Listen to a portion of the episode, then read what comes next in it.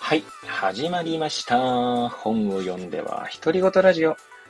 私、変な髪型をしたポンコツ薬剤師こと町田和俊でございます。はい、というわけでですね、今日も読んだんだか読んでいないんだか、積んだんだか積んでいないんだかといった本たちの中からですね、一冊紹介しながらですね、ゆるーりと語っていきたいと思います。はい。本日ご紹介する本はですね、はい。マザーツリー。森に隠された知性をめぐる冒険。はい。こちらですね、ダイヤモンド社からですね、出ております。2023年1月10日、第1刷り発行と。はい。そんな本でございますね。はい。こちらですね、著者ですね、スザンヌ・シマードさん。はい。カナダの森林生態学者、ブリティッシュコロンビア大学森林学部教授。はい。そして翻訳されたのが、三木直子さん。はい。東京生まれ国際キリスト教大学卒業という方でございます。はい。で、こちらですね。サムネイルの、写真を見ていただければわかるんですけども、かなり分厚くてですね。私、こちらの本をまず最初に発見したのはですね、桑畑書店といういつも行きつけにしている本屋さんで見つけたんですね。で、この分厚さ。分厚い本って以前もね、どっかで語ったかと思うんですけど、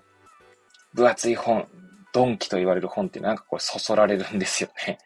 なんかこう手に取ってみたくなる。そしてあとはなんかこう買ってみたくなるみたいな。そしてタイトル、マザーツリーですからね。やはりこう釜石というですね、岩手県釜石市というですね、なんて言うんでしょう、この自然に溢れた、自然がすぐそばにある、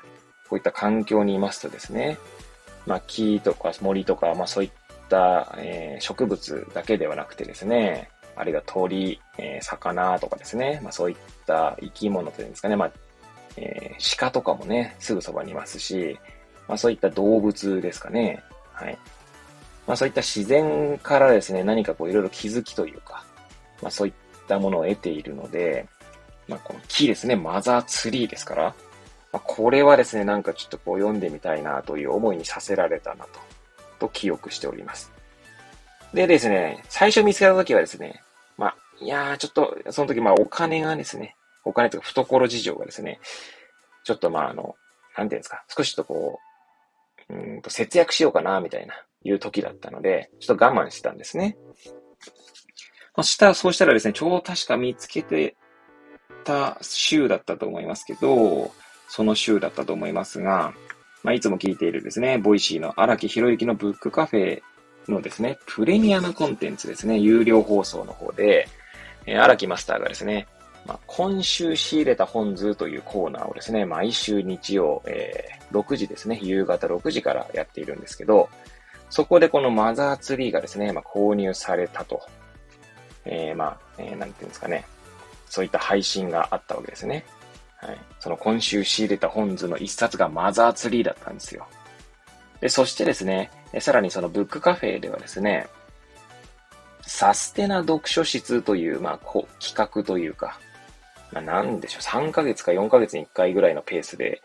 確か、開催されるというか、放送される、コーナーがあるんですけど、サステナという、言葉でなんとなく想像つく方もいらっしゃるかもしれないですけど、自然環境とかですね、環境問題とか、あるいは温暖化とかでもいいんですけど、そういった、サステナビリティみたいなことを考える本ですね。あるいはあれかな、LGBTQ とかも確か話題に上がったことがありますかね。で、そういった本を一冊選んで、対談形式で進む、コーナーがありまして、次のですね、サステナ読書室のテーマ読書がですね、このマザーツリーだったということもあってですね、じゃあ次配信されるまで読もうと思ってですね、買ったというところでございますが、なんせですね、先ほど冒頭申し上げた通りです。結構分厚い本でですね、なかなか読み進めてはいないというのが、このポンコツ野郎の私の実情でございます。はい。そしてですね、こちらの本はですね、全部で573ページですか？はい。そしてですね、目次の方から言うと、これ目次ないんだっけかな？ありましたね。一応15章で、構成されている本でございます。私はですね、多分第2章の途中で終わってますね。読み散らかして、第2章は読み終えたのかな？はい、ぐらいな感じですかね。はい。だいぶ読み散らかしております。そしてだいぶ最初の方で止まっておりますね。はい。では、一応またいつものようにですね、帯の文言とか目次の文言からですね、この本がどんな本なのかっていうのをですね、紹介していきたいと思います。はい。まずですね、表紙側の帯に書かれていた文言ですね。はい。森林はインターネットであり、菌類が作る巨大な脳だった。脳みその脳ですね。世界の見え方が根っこから変わると。はい。そして世界を驚嘆させた森の科学者によるニューヨークタイムス、WSJ わかりません。絶賛の、世界的ベストセラーとあります。そして、お三方、3名の方からですね、紹介文が、記載されておりますので、そちらも、紹介していきたいと思います。森は他者ではなく自分だ。自然を深く知ることの面白さ、大変さがしみじみとわかる本である。養老孟司先生ですね。はい。続いて、日本人にこそ知ってほしい。木々と共に暮らしてきた僕らが自然とつながり直すためのユニークだけど説得力のある考え方。はい。こちら、隈研吾さんですね。の本、言葉でございます。そして、これ、人新世でいいんだと思うんですが、確かいつも読み方がですね、迷うんですが、人新世が破壊した森の五種教授に学ぶ持続可能な社会への必読書。斉藤浩平さんですね。はい。確か人新世の資本論だったと記憶してますが、その著者ですよね。持ってるんですが、それも読み途中でございますが。はい。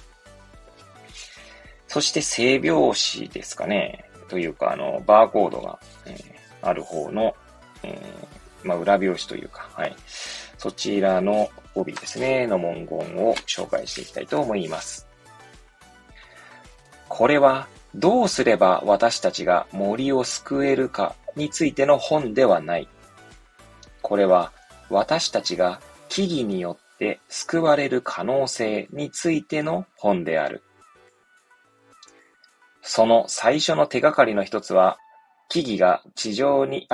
に張り巡らされた菌類のネットワークを通じて交わし合っている暗号めいたメッセージを盗み聞きしている時に訪れた。このネットワークは、林床でいいと思うんですけどね、林の床ですね、床ですね、全体に広がっており、拠点となる様々な木や菌同士のつながりが存在していることが分かったのだ。荒削りながらそれを地図にしてみると、驚いたことに、一番大きくて古い木は、苗木を再生させる菌同士のつながりの源であることが明らかになった。こうした古い木々は、子供たちの母親なのだ。母なる木、マザーツリー。括弧本文よりとありますね。はい。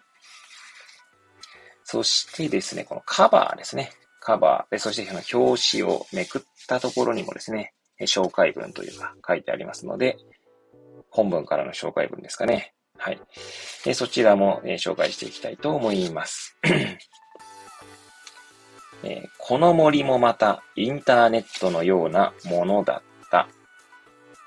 コンピューターがケーブルや電波でつながっているのとは違い、森の木々をつないでいるのは、なんだこれ、金か細菌の菌、そして根っこの根、そして菌ですね。すいません、ちょっと読み方が危ういですが、はい。まであると。はい。古い大きな木が一番大きなコミュニケーションのハブ。小さな木はそれほど忙しくない濃度であり、濃度はカタカナですね。それらが菌類によってつながってメッセージをやり取りしている。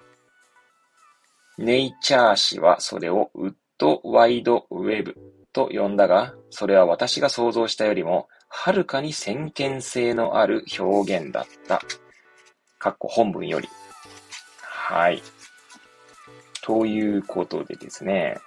私自身はですね、まだ2章しか読んでいないので、今ですね、文言を紹介しましたけど、あとあれですかね、順番が前後しましたがじゃないな。はい。目次の文言もですね、紹介していきたいと思います。はい。では、いきますね。はい。はじめに、母なる木とのつながり。1、森の中の幽霊。2、人力で木を切る。伐採の伐の字ですね。切るかな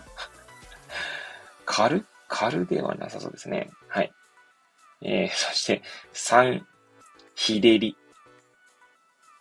りってあれですね。日照っていう書くやつですね。日の光のやつです。はい。4、木の上で。5、土を殺す。6、半の木の湿原。湿原って湿気の質に原っぱの原ですね。はい。7、喧嘩するの喧嘩でございます。8、放射能。9、お互い様。10、石に絵を描く。11、ミス白樺。12、片道9時間。13、コアサンプリング。14、誕生日。15、バトンを渡す。終わりに、森を永遠なれ。はい。こんな目次の文言で構成されておりますね。はい。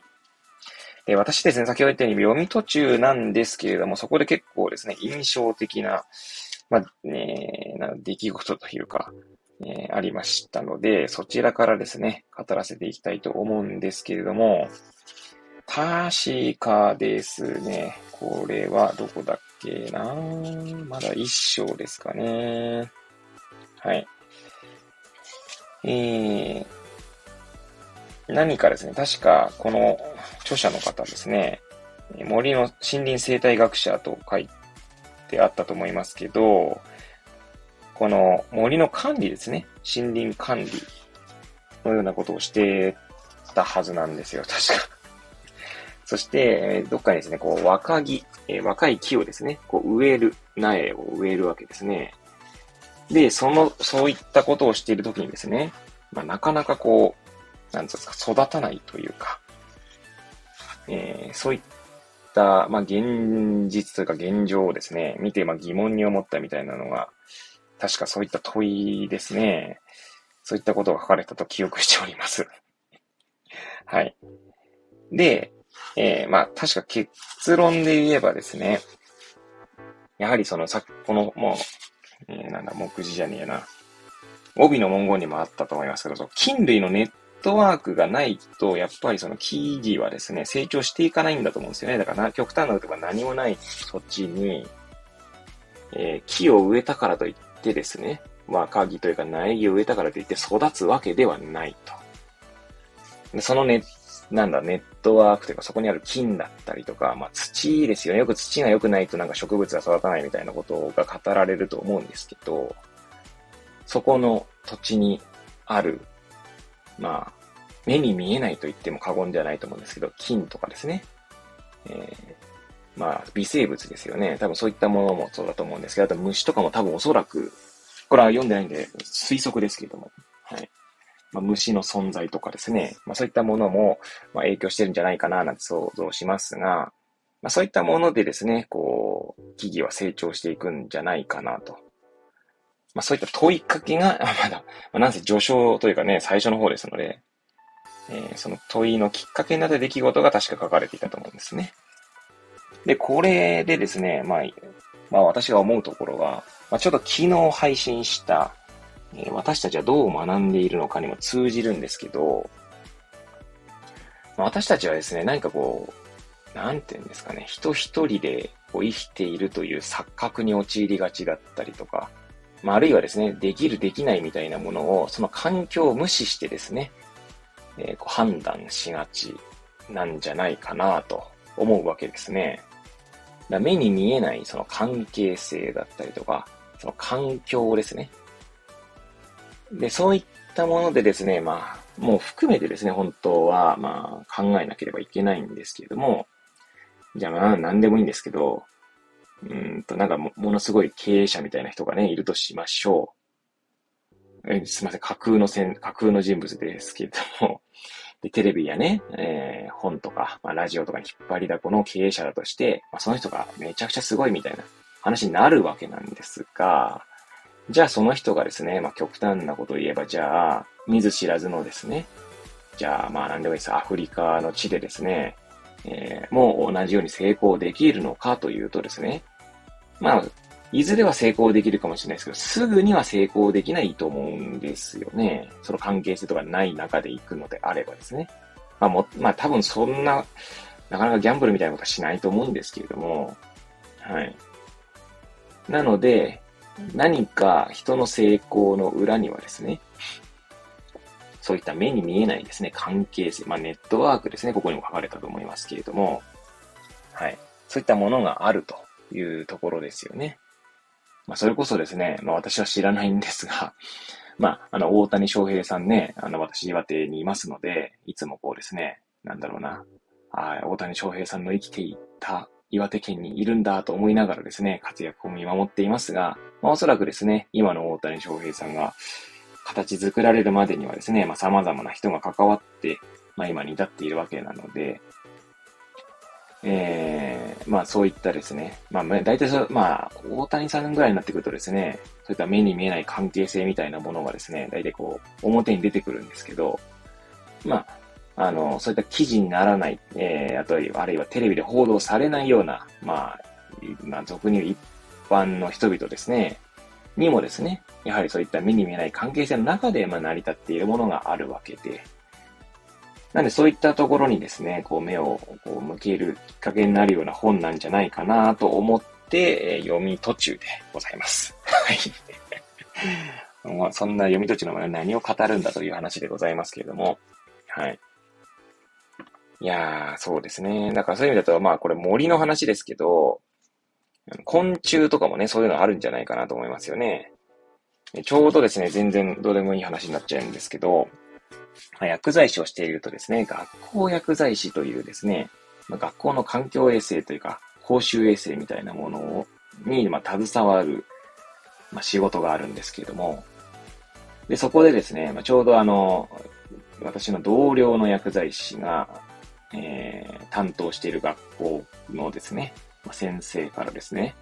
安手が大量発生して困るみたいな相談を受けたらしいんですね。で、そのことについてですね、まあどうしたらいいんだろうね、みたいなことでですね、私もこう、まあ雑談がてら、まあ相談ではないんですけど、雑談みたいなことをですね、していたんですけど、まあ、そこで私が語ったのはですね、